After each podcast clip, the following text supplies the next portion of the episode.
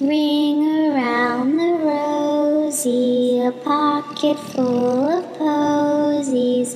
Ashes, ashes, we all fall down. Welcome to the Parasite Podcast. I'm Sherry. And I'm Marie. And this is part two of the episode on Christopher Porco, who killed his father and tried to kill his mother. At the end of our last episode, we left Peter and Joan snuggled up in bed a week before Thanksgiving, and we did that on purpose. That's the way we like to think of them at home and safe. Unfortunately, someone was coming for them, and that was their son, Chris. And I hate that he's on his way. If you'd like to hear more about how we got here and Chris's background and what led to this, please go back and listen to part one of this episode. Shall we begin? When Chris got to the house, he had the audacity to pull into the driveway. He used the key hidden in the planter pot next to the front door to let himself into the house, wherein he disarmed the security system by entering the code at 2:14 a.m. Barrister, the yellow lab, was roaming free, so Chris locked him in the basement and snagged an axe that his dad stored in the garage. Chris knew where his parents slept, and that's where he headed next. When he finished with his debauchery, he smashed the alarm panel, incorrectly thinking that this action was erasing the evidence that it had been disarmed. He also cut the telephone lines and cut away a screen on the garage window, which is the only window that wasn't alarmed, Mm. on his way to the Jeep, hoping to make all this seem like some macabre home invasion. Chris drove away into the early morning darkness. His plan was working like clockwork, and the best news was that school was out for most of next week. He could discover their deaths, grieve, help with the funeral mass, and be back at school without missing a beat. It's dark. Very.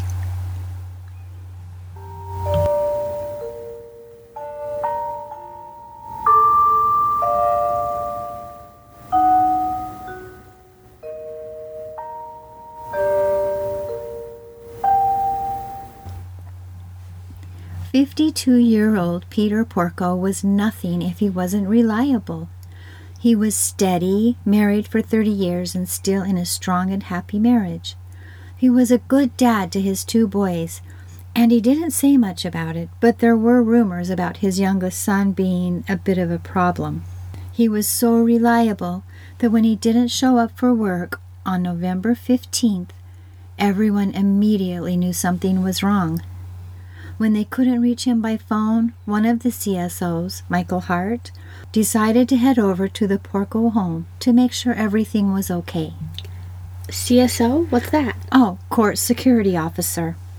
They're the police officers that you see in courthouses. Some people call them bailiffs, but they're a little bit different.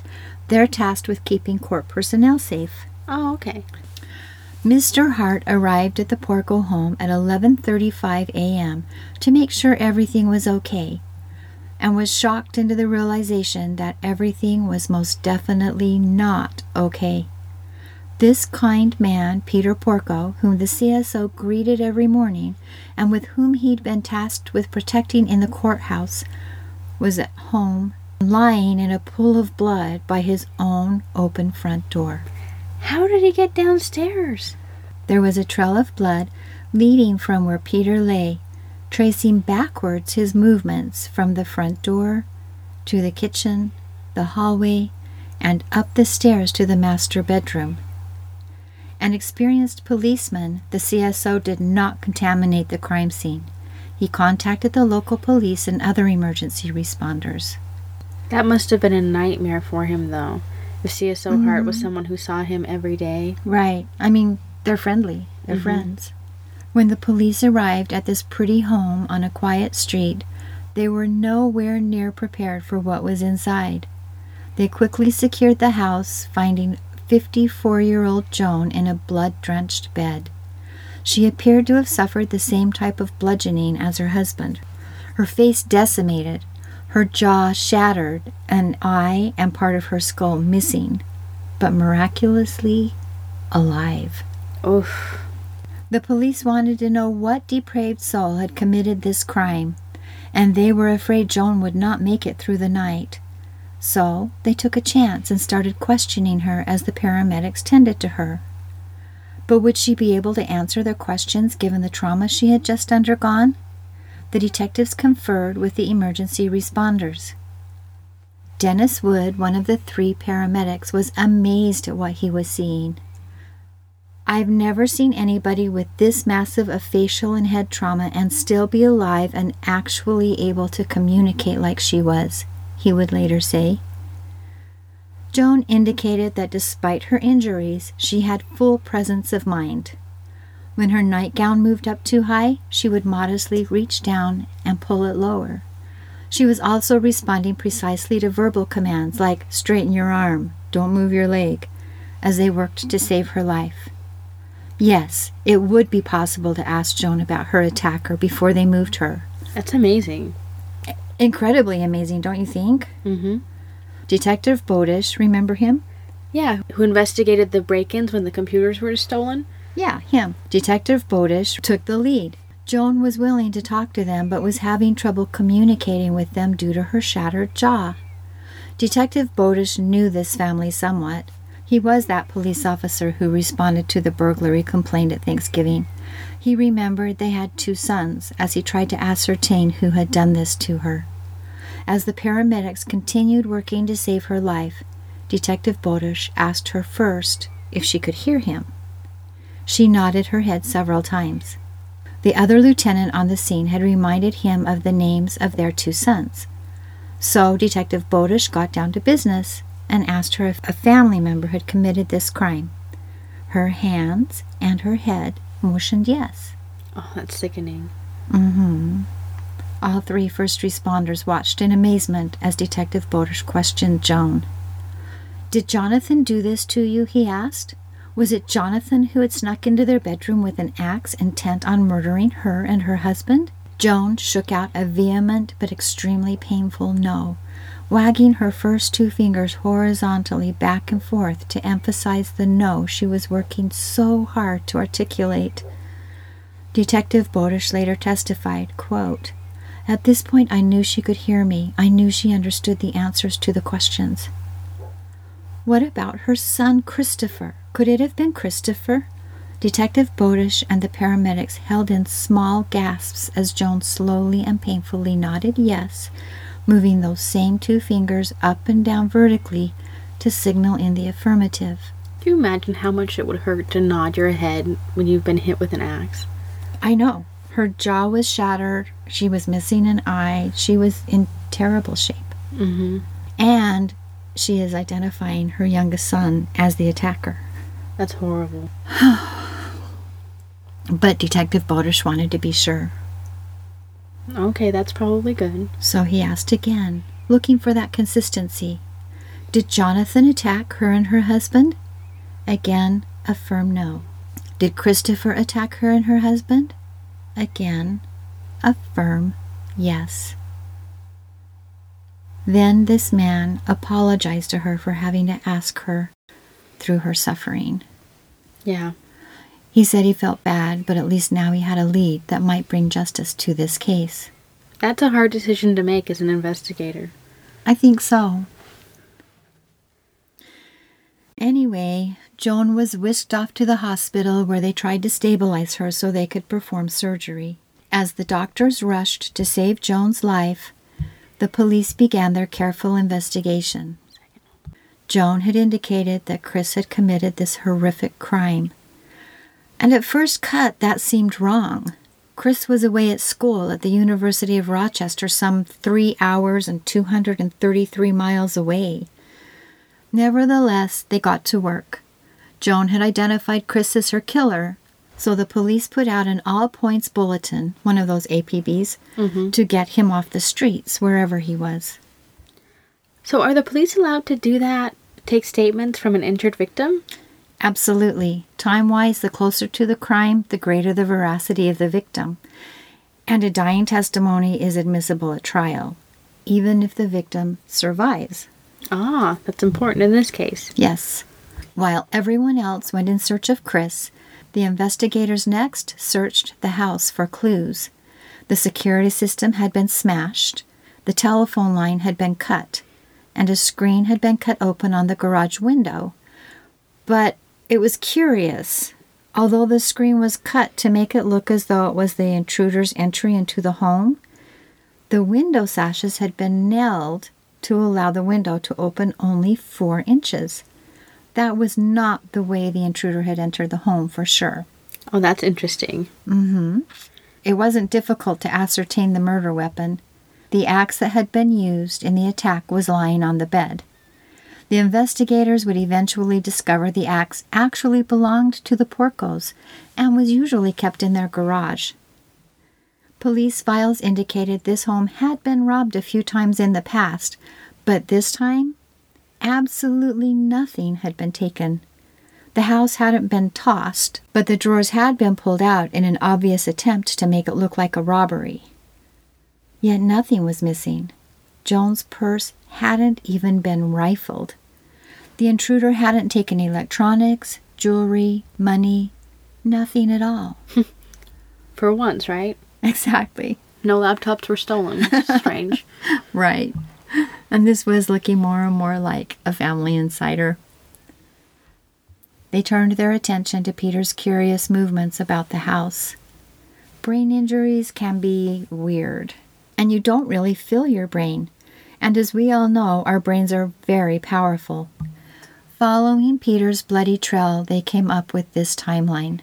Peter appeared to have awakened from his bludgeoned state and, confused or in denial about what had happened, gotten out of bed and headed to the bathroom.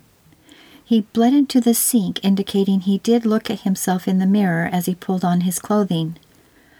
It's not clear if he actually registered his broken jaw and maimed face, because brains can be tricky like that. But the evidence suggested that, despite being bludgeoned with that axe 16 times, he'd moved about as though he were preparing to go to work that day. He'd gone down to the kitchen to start coffee, he prepared a sandwich for his lunch, and he started unloading the dishwasher. They also found a check Peter had prepared for Chris stuck inside the dishwasher that he'd started to unload. It was made out in the amount of $100, just like that email we talked about. Mm-hmm. His father was covering that fine for Christopher's recent ticket. There was blood on the bottom corner of the check. It appears he next headed to the front door. Some believe he may have been crawling out to his car to fetch his cell phone, hoping to call 911, or simply going to the front door to fetch the morning paper. Or maybe he wanted to see why the door had been left ajar. No one will ever really know what he was thinking in that last moment of his life. He collapsed from blood loss, or possibly cardiorespiratory arrest, and died. That's so strange, but I've heard about things like this before. Damage to the hypothalamus and the insular parts of our brains, as would happen when one is beaten with an ax mm-hmm. It induces something called a catecholamine storm, driven by the neuroendocrine axis, which massively increases the outflow of the sympathetic nervous system. Then it's mm-hmm. immediately followed with an acute inflammatory response and major dysfunction of the autonomic nervous systems. All of this wrapped up in a terrifying package can lead to that cardiorespiratory arrest. Um, catecholamines are You know, dopamine, serotonin, norepinephrine, epinephrine, aka adrenaline, and surprisingly, histamine. wow. Okay. And what about him walking around not understanding that he was injured? I don't know. I don't know everything. Maybe it's kind of like when sometimes when people have a stroke and they look in the mirror, but they deny that they had a stroke even when they can see their face can't move. Oh, uh huh. But what it really makes me think of is that case of Phineas Gage, the guy who had a metal rod literally shoot through his head while doing railroad construction way back in 1848. And he didn't seem to notice he was injured and lived to become the darling of the psychology world because they could study the changes the accident had caused to his personality.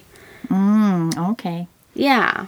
I guess a lot of people get terrible brain injuries, just like Stacy Moody in our episode Murder, Money, and Cows. Oh, yeah, she'd been shot twice in the head, right? Mm-hmm, behind her ear. And she was also walking around and talking. They didn't know she'd been shot for like the first hour emergency responders were there. Which seems crazy, but I know they said she just seemed fine. Like, not fine, fine, but not shot. Yeah, not any more distressed than you would expect someone to be in that situation. And honestly, there are a lot of theories about why or how that happens, but no one's 100% sure other than our bodies behave strangely in life or death situations. Yeah, that's really true. Research on the brain is still fairly new, too, right? It really is. But I just think about that poor dad, and I hope that he didn't realize anything when he looked in the mirror that he didn't see how injured he was and didn't realize that his wife had been attacked. I know, right? I keep hoping he thought up and thought, man, my head hurts. I don't want to go to work. yeah, I hope that was his experience. But then I think about his wife, and I hope she was unconscious for that part where her husband was up and walking around. Me too. It makes me want to cry. Yeah.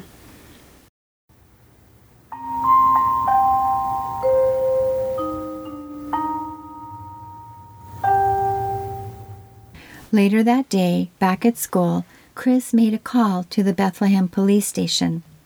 He claimed he'd been approached by a Times Union reporter, but he seems to be filling in some of the blanks here with his personal knowledge of those attacks.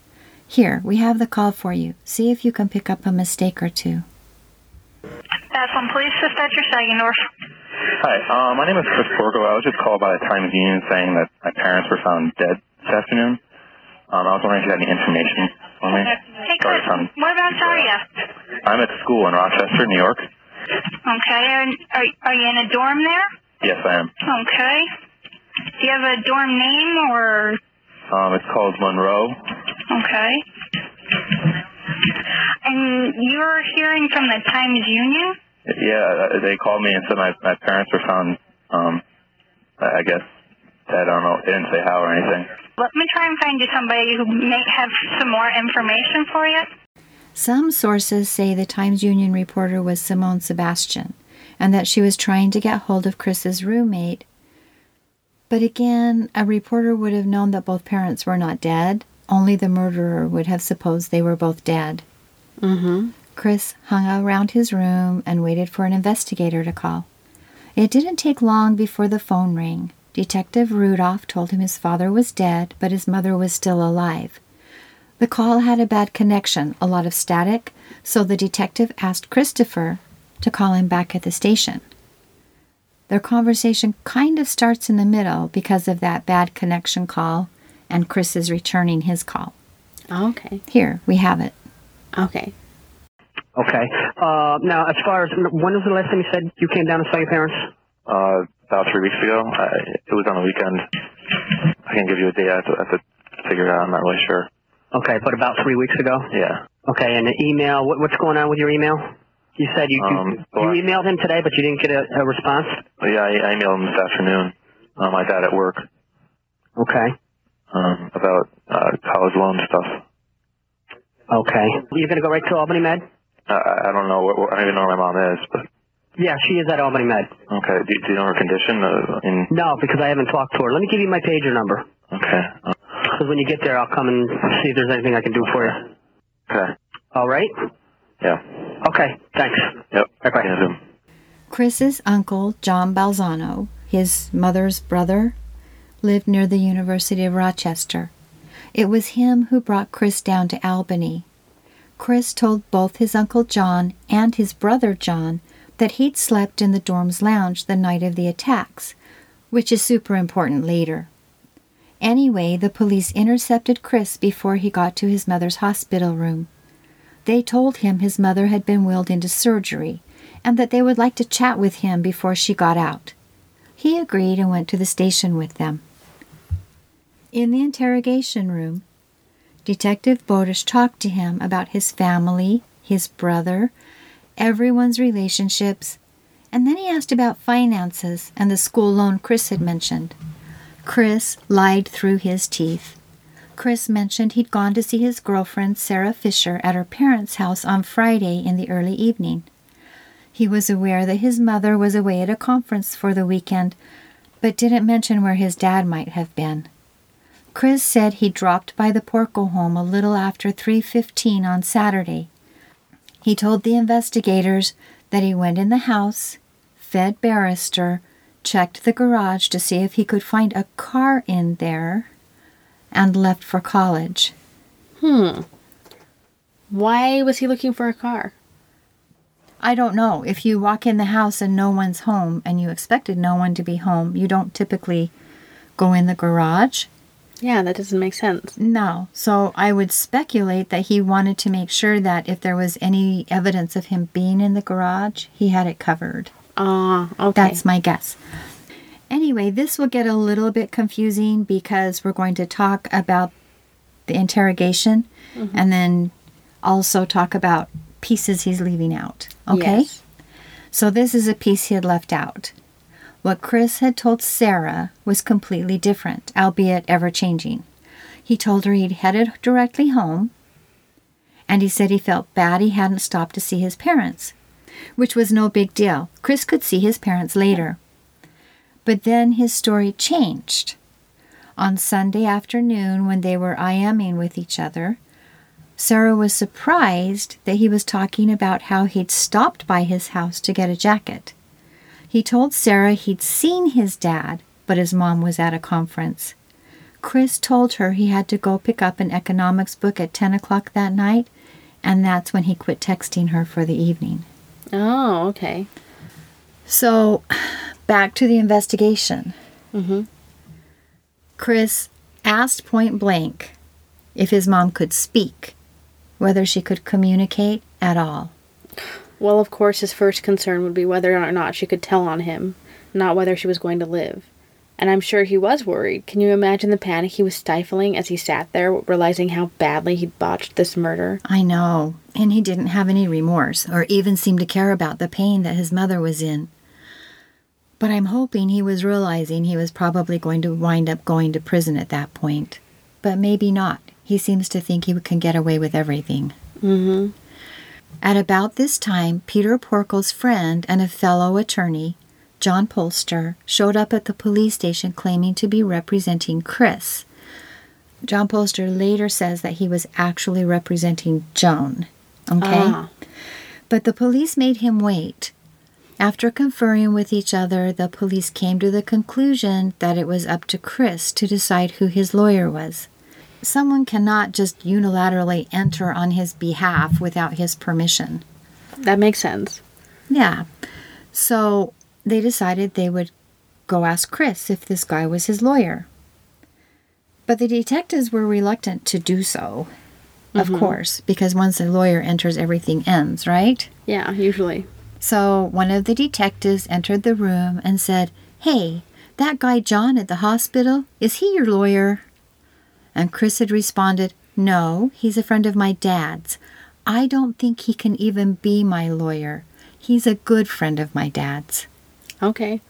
Which, yeah, Seems fair. yeah, Might be a conflict there. yeah. They next asked, So are you okay speaking with us? And Chris said yes. Okay. And in case anyone's wondering, yes, he was read his rights, and yes, he did read them and sign them. Okay. Anyway, Detective Bowdish asked who might have had motive to commit this horrendous crime. He mused over family relationships and insurance policies. He reminded Chris about the poorly staged robbery that they'd both been a party to on Thanksgiving in 2003. The detective wondered out loud about Chris's girlfriend and his childhood friend, and that was when Chris gave this apparently clueless man what he thought was a great, big, huge breadcrumb. well, he said, and this is a quote We have relatives in the mafia. I guess you'd call it. His name is Frank Porco. We know he was involved in the mafia. That whole part of the family was. That's a pretty easy target, right? Right. And in the ensuing conversation, Chris adroitly points out that he doesn't think that there's any connection to this at all, but he'd overheard his uncle talking about it on the way down to Albany. Uncle Frank had been in prison for about a year. Detective Bowdish agreed that they should keep that in mind. Detective Bowdish next asked Chris to help him build a timeline from Friday morning forward. And Chris complied. On Friday morning, the 13th, Chris said he'd gotten up at 10 a.m. and headed out to find food on campus at around 10:30 a.m. He headed back to his dorm room, but he couldn't remember what he'd done after that. He told Sarah he'd head out to her house at about 11, but he didn't. He wasn't sure what he did. He might have watched a movie, he might have played Nintendo, might have just watched TV. He couldn't remember. Eventually, he took a shower, and by 1 p.m., he was on the road to see Sarah. He said his roommate, Matt Ambrosio, could vouch for his activities that day. Oh, but then the detectives prompt him about getting a bagel. And then he remembers what he was doing. He wasn't watching TV, he wasn't playing Nintendo. Before he left to see his girlfriend, he remembered he'd met up with his ex girlfriend Janice to get bagels before he headed out to see Sarah, his girlfriend. They apparently talked about Chris meeting up with a realtor while he was in town so he could purchase a piece of property in the Outer Banks. Oh, how? And with what money? What is a kid in college going to do with a property in the Outer Banks anyway? Uh, no idea, but they are good questions. So, Chris said that he got gas a couple of miles from the university and headed to Albany, entering the thruway on ramp 46. He arrived at Sarah Fisher's house at 5:30 p.m. The couple went to dinner at TGI Fridays with Sarah's sister Kate at about 6:30 p.m. They had a nice dinner. They were finished by 7:30 p.m. and they all helped pay for their meal using cash. They stopped off at Hollywood Video to get a video, and then they headed back to Sarah's parents' house to watch videos and chill. Wow, Hollywood Video. This feels like a million years ago, right? Right. so is it like the dinosaurs version of Netflix and chill? No, no, not Netflix and chill, videos and chill. She went to bed upstairs. He went to bed downstairs on the couch. Sarah's parents were home the entire time except for one hour in the morning on the 14th. Okay. That day, the 14th, they just stayed in, and Chris finally left at about 3:15 p.m. Chris arrived at his parents' house at approximately 3:25 p.m. by his report to the investigators.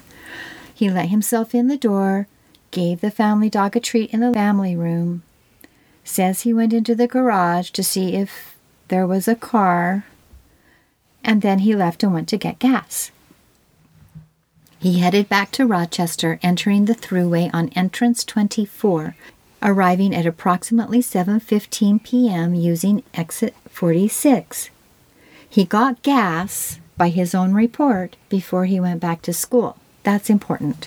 Okay. When he entered the frat floor, the lounge area was filled with people. Seems like it was a frat party complete with beer pong and other drinking games. Chris went to bed at about 1:30 a.m. Wait, if he was in a fraternity, shouldn't he be living in a frat house? Not at the University of Rochester. They give their fraternities a suite of rooms together on the first floor that share a commons area, and everyone calls that commons area the lounge. Ah, okay. Okay? So Chris said he slept until about noon on Sunday. Okay. Okay? He hit the library to study for an econ test. Wait, no, that wasn't what happened. He made a grilled cheese sandwich for lunch and watched TV in the lounge with some of the guys. Then he went to the library at 6 p.m. to study for his econ test. He said he returned to his dorm at 11 p.m., but quickly corrected that to 10:30 p.m. Chris says he returned to his dorm room and watched Total Recall on his computer. He told them the frat's regional director, Jason, was sleeping in his room that night, so he went out to the lounge area at about 1 a.m. and slept on the couch. What was he wearing when he went to sleep? They asked. Jeans and a hoodie, a black hoodie with frat symbols on it. Detective Bowdish appeared confused and ran through the timeline backwards and forwards a couple of times.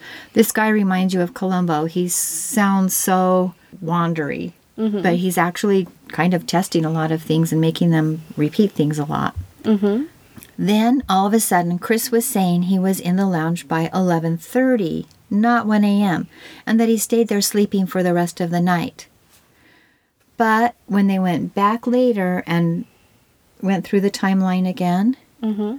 he corrected it to 1 a.m. But then, near the end of the interview, the detective circled again back to his timeline. And he refused to answer any questions, saying he didn't remember what he'd said and the timeline was rough. But to check with his friends, they'd say he was asleep on the couch. The detective asked, When did you meet Jason? The guy who stayed in his room. Mm-hmm. And Chris said, When he arrived. And they said, What time was that? And he said, 9 o'clock, 9 p.m. Chris insisted he was at the library, but maybe the time was off a little. Two hours. Right. Chris also mentioned he was confident the lounge was mostly void of people from 10:30 because it was Sunday night. But he was going off of what usually happened in the dorm. Jason's presence had changed this circumstance. That dorm had not been empty and hadn't been quiet, hadn't been a place where he could sleep. Because what Chris didn't know is there had been a huge party. Everyone had gotten together to watch Shrek 2. yeah. So this is something that Chris didn't know they knew. Because he wasn't there. Right. What he didn't tell them at all, but his friend Marshall Crewmiller will tell them later, was that the two of them had gone to Wendy's for dinner together that night. Then Chris had asked Marshall to drop him at his Jeep, which was parked off campus, saying he needed to help his aunt and uncle mulch the next morning, so he was going to park his Jeep in a grassy area behind their dorm rather than in the normal parking area. Isn't that kind of weird? Shouldn't he have class on Monday? You would think that he would have class on Monday. Plus, he was telling everyone he was studying for a big exam that was supposed to be held on Monday. Hmm. So maybe he was double booked? Yeah. Triple booked? I'm not sure. anyway, Marshall thought that was weird, but okay. And he saw Chris head onto the campus in his Jeep. He didn't see him leaving again at 10:30, but a different friend, Greg Whiteside, did see Chris the next morning on November 15th at around 9:30 a.m. Chris mentioned he'd gone for a jog that morning. No mention of going to his uncle's to help mulch. Greg noted he looked bleary eyed, and Chris mentioned he'd had a lousy night's sleep. None of his peers had any recollection of Chris jogging ever. And his aunt, when asked, said there had been no plans for Chris to help them do anything on November 15th. They hadn't planned on seeing him that day. Oh, interesting. Yeah, That hmm. makes sense. She wouldn't expect to see him on a Monday. No. Anyway, Chris next told the investigators that he woke up at 8 a.m. and went for a run. Detective Bowdish asked Chris if he made a practice of sleeping in the lounge. He said no. He'd done it for a girl as a favor earlier in the year. And then this time because he'd let the regional director have his bed. He claimed to have offered Jason his bed about a week before this weekend. Chris claimed that there were several people coming in and out of the lounge when he awoke at 8 a.m., but he couldn't produce any names. Chris said people were walking around in the lounge as he slept. They must have roused him from his sleep a bit throughout the night. Chris told the investigators he woke up, went to his dorm room to snag his shoes, and went out for that run at 8 a.m. It was a 20 minute, 1.5 mile run. He ran the loop and returned home at approximately 8:30 a.m. The frat president, his friend Greg Whiteside, saw him as Greg stumbled out of his own room. Greg asked him how the couch was, and Chris had left him there so he could go on his run. He returned and watched TV with four or five of the guys for the next three hours, waiting for Jason to wake up. Jason woke at noon. Chris and a friend went to get some food on campus. His friend ate in the dining room, but he did not. They returned at 12:30, watched some more TV for about an hour, and at 2 p.m., Chris went to a different friend's dorm room to borrow his computer so he could chat Sarah, a girl named Kara who lived on campus, a girl named Courtney from his old high school, and a bunch of other people, because Jason was still using his room for another day. Interesting. Mm, yeah. Do I have a girlfriend? No. During the course of his chatting, he told Sarah he wasn't feeling well. Sarah's sister Kate sent her something about the police being at 36 Brockley Drive, the Porco's home. So Sarah quickly sent Chris a copy of what her sister had texted her. Chris then messaged her that he hadn't heard from his parents all morning and that he was nervous. For some unspoken reason, he could now return to his room, which he did, and he surfed around the web looking for a story about what was happening. WNYT.com reported a murder, but didn't say who had died. Between 2:45 and 3 p.m., Chris messaged Sarah saying, quote, "My parents are dead." And then he went radio silent. That's weird.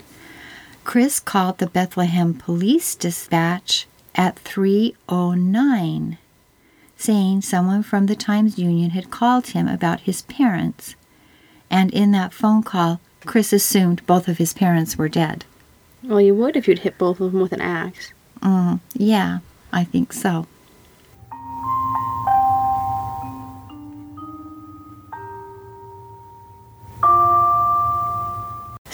With the timeline complete, the detectives made small talk with Chris. They talked about his school, about his mom, and about how sad Judge Cardona was about all of this. And then they reviewed that timeline again. This is when he made those two corrections. One was because he'd flat out lied by omission and been caught about the bagel.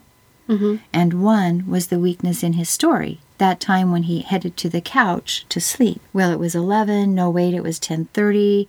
Then when they circled back to it, it was 11:30. Then he corrected it back to 10:30. Then it was 1. He was all over the place. So, Detective Bowdish decided to push Chris. He told him his mother was implicating him as the attacker. How Chris responds to this is very interesting. I think it's all very interesting, but before we go there, let's go back to when he called the police. Okay. So if you hear there are a bunch of cops at or near your parents' house, what would you do?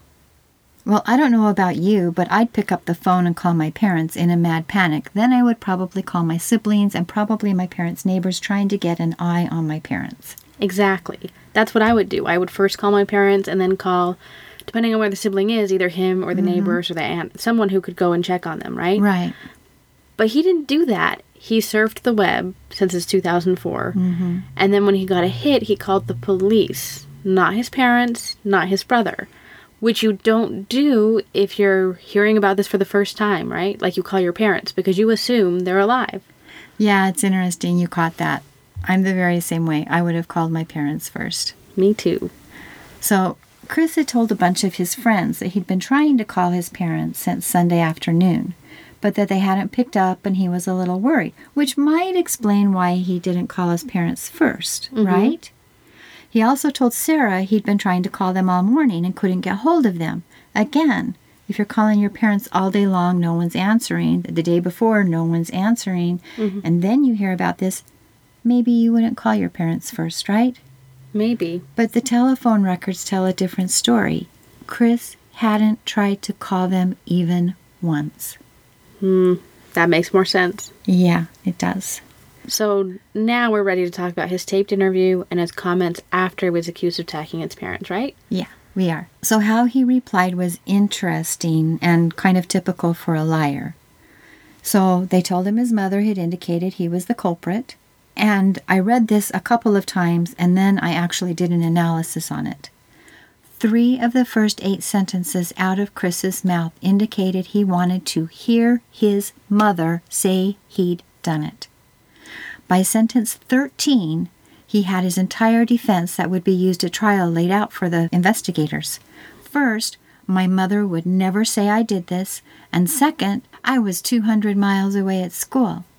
Okay, so it's not an actual denial. It's just my mom will never say I did it. Right. He never says I didn't do it. Mm-hmm.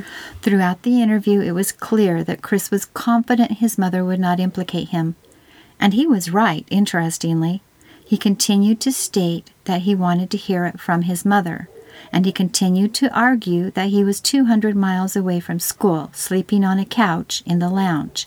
He couldn't possibly have done this, and he appeared to have an insulating word. What's an insulating word? It is a word that a liar chooses to use to obfuscate the truth. His word was home. I wasn't at home when it happened. I was 200 miles away. I was at home when it happened. I couldn't possibly have done that. See how it works? Yeah, everything and nothing at the same time is home. That's right. And this is when the other detective, Detective Rudolph, confronted him, saying he was devoid of emotion. That Chris hadn't shown any compassion or caring or even sadness for what his parents had just gone through. The detectives insisted he come clean. He insisted he was nowhere near home and hadn't killed his parents. And he insisted his mother would never say that. It's a lot of confidence. Well, he knew his mother really well. Mm-hmm.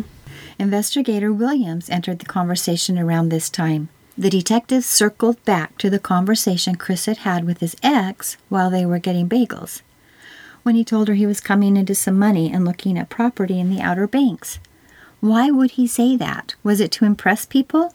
And Chris answered, Yeah, I've done it before. It's nothing new. the investigator called him out rather harshly on lying about the loans he'd taken out. Did that get him anywhere? Well, no, Chris replied. Did it get him the chicks? What a word. No answer. they asked him about his schooling. It was less than stellar. He claimed he had failing grades the first semester because he had mono, which was a lie. Second semester was unclear by his answer, but because of when he was suspended, we know those grades were much less than stellar, too. He said he went home for the summer and took some classes at Hudson Community College and brought his GPA up to the low twos. That's bad. So the deal was he had to live at home if he wasn't at the University of Rochester. Exactly, and he didn't want to live at home. So again, how did he think he pulled his grades up at Hudson Community College? He literally didn't finish the semester. Well, that sort of detail doesn't appear to matter to a boy like him. That's So, true. Yeah. He next admitted he guessed he always did have an excuse for his failures. He could always make one up. He also brought up the couch on fire again, intimating that that was why he was suspended from school, not because he was failing out. But the investigator had already checked that out. It was not a disciplinary action that had gotten him suspended. Chris denied he was drunk that night despite using alcohol to set the couch on fire. You know, that is the second couch on fire story we've heard from a youthful parasite offender. Didn't Tyler Hadley do that too? Yes, he did. And that was episode 25, Party of the Century, right? Mm-hmm. Yeah. So, anyway, the investigator said the most interesting thing here. Chris said half of his fire setting friends had been surprised that setting the couch on fire with liquor had actually worked. And the investigator said, and I'm going to quote this Yeah, alcohol and fire don't mix. You should know that from your days at Bethlehem High School. Hmm. And Chris responded, True. It didn't seem like it was a felony at the time. So what did he do in high school? I wish we had the story behind that investigator's comment. I do too. I don't know what he did, but I'm not sure if the felony comment went with the couch arson or what happened in high school. But that was super interesting. Mm-hmm. Anyway, they moved on to discussing those loans. Chris told them his dad was completely fine with the loans he'd taken out. His dad was on board, but not happy with the interest rate. He claimed, and we know for a fact this is a lie, that his parents were on board with the loans. They were not. Completely aware of the loans. They were after he got caught, and were completely fine with it. Most definitely a lie. But notice the small loans Mm-hmm. and the large loans are conflated. Yeah. He nobly noted he wanted to be responsible for those loans, omitting the fact that he'd not bothered making payments after taking the money. Enough said about how that went. But Chris did mention he was in debt to the tune of over $60,000, which, if you don't know, is hard to do when you have no discernible income. Fraudulent gains? hmm yes, indeed. Anyway, the investigators quickly moved on. They wanted to know more about his drinking. Do you think you drink a lot, Chris? I don't drink any more than the average college student, he retorted. He admitted he was drinking more than he had in high school, but he was in a frat now, so he figured that was expected. He drank probably four times a week. He didn't get drunk that often, he said. When asked, he said he'd been drunk the past weekend and on Thursday. Hmm. he said he'd only been drunk to throw up maybe three times. Three seems a bit excessive for a 21 year old. I think so too, but it's always relative. I'm not a big drinker and I hate to throw up, so maybe there's personal bias there? I don't know. It's interesting, though. Yeah. So the investigators confronted him regarding the weekend. He admitted his father had strongly suggested he come to the house that weekend to discuss their issues. He claimed he hadn't seen the email until after he'd spent the weekend at his girlfriend's and returned home.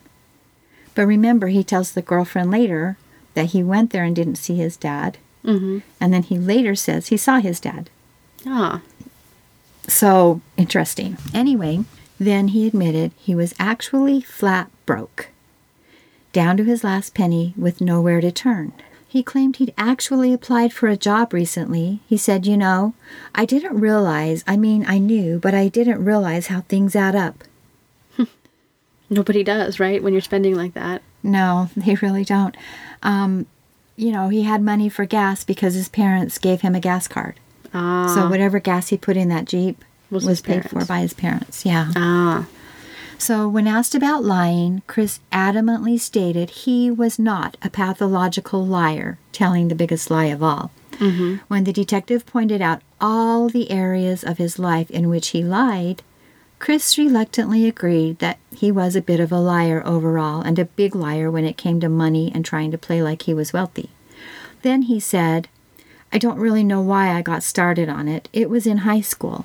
It's too bad. He described himself to the detectives as a textbook alcoholic, but denied that he drank too much, all in the same breath. It's contrary. Mm, It seems typical, though. Mm-hmm. He figured he'd just settle down by the time he was 25. Drinking is the college experience. Okay, I think it's time to file a formal complaint. Okay. College costs a small fortune, and they are trying to convince kids that it's just one drunken party over and over in order to get the real college experience. And it's just ridiculous. That has destroyed and unfortunately even ended a lot of lives. Agreed. I think that they need to rethink that and start teaching kids that the college experience is learning. Mm-hmm. Anyway, the detectives started throwing hypotheticals at him. We know you lie to your girlfriends, your friends, your parents. We think you're lying to us. What if we came in here and handed you concrete evidence of your guilt? Would you deny it or would you come clean and admit it in hopes of not having to put your mother through a trial and everything? He chose denial, at least until after he'd spoken with his attorney and explored his options. Of course he did. Denial seems to be the name of his game. Right. The detective then asked how they could get to a place where they could feel they could trust him. He suggested they give him a lie detector test, but he'd want an attorney first. The investigator said, nah, what would be a better idea? And they had an interesting exchange. I'll be Chris, you be the investigator, okay? Okay. Chris. I'm Chris, right? Mm-hmm. I'm not sure. I mean, call up people and verify my shit. Well, I am, but they're telling me you're a millionaire. No. They actually believe it. And when a third investigator says, Yeah. and Chris says, Look beyond that. Well, what else are they supposed to verify? Like, there are so many layers there. Like, you call people and they tell you a whole bunch of things that aren't true. If they don't know anything about him, why should we believe them on anything? But look beyond that. You know he has not used that this time for the first time. No.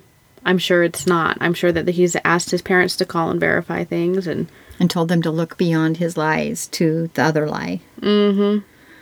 Anyway, the investigators kept at it with him. They reminded him of what he'd said earlier and asked him pointed questions. He insisted he may have the times all wrong, but hey, he was on that couch all night. Ask his dorm mates. Hmm, they'd been thinking about that. When was the last time he'd seen his roommate? Earlier that day. Where was his roommate that night? Staying in his girlfriend's room. They'd been planning an overnighter for four days or so.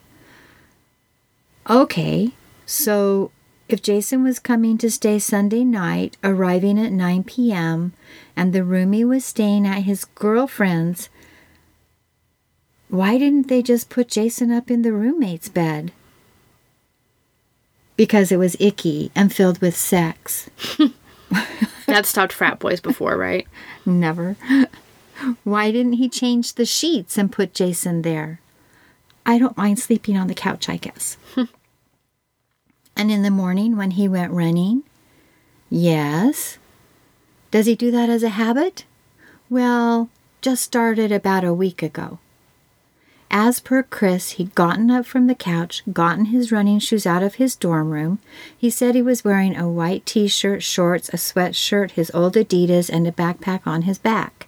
Inside the backpack was a pair of boots and a sweatshirt. Wait, said the investigator. You said you'd slept in a pair of jeans and a black frat sweatshirt. How are you suddenly in shorts? I thought you were wearing jeans. I changed. When I asked, I remember changing at my girlfriend's, actually. all right. Did you ask me if I changed or not? Yeah, I asked you what you were wearing in bed. I asked you when you went to your room, what did you do? To get sneakers and put them on.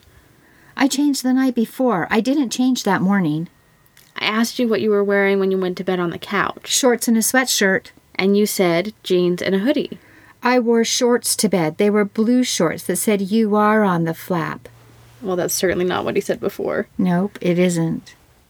Anyway, they dropped the topic of clothes and the lounge and hit him up again regarding how angry his folks must have been about those forged signatures on the loans. Chris was ready for them. He claimed his dad already knew about the Jeep loan. It was old news. His parents had already made up a couple of his missed Jeep payments, and on that one his dad had just not understood how contracts work. His dad, the attorney who had clerked for an appellate judge for three decades, and the kid says his dad is the one who doesn't understand how contracts work. You got it. This kid. I know. But the evidence is stacking up against him. Investigators had been sent up to the University of Rochester to interview everyone and anyone who might be able to place Chris on that couch in the lounge on the night of November 14th through the morning of November 15th. And no one could place him on that couch. Chris's frat brothers talked about the impromptu party in the lounge beginning at 10:30 p.m.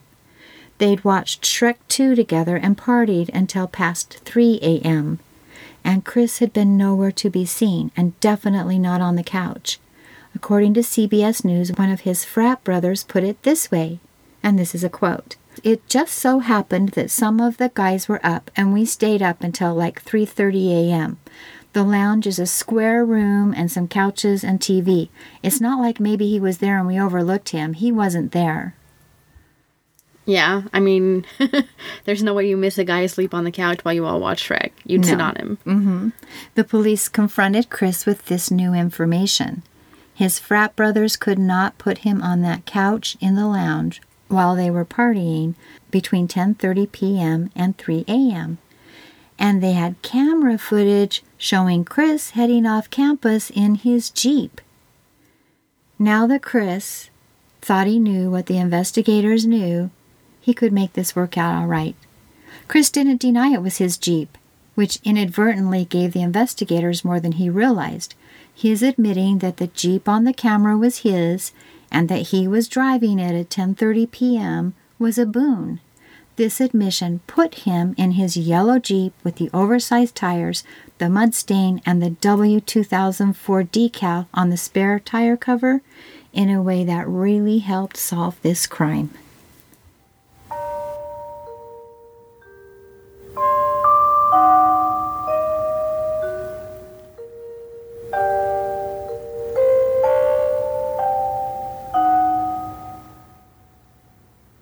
That's it for today.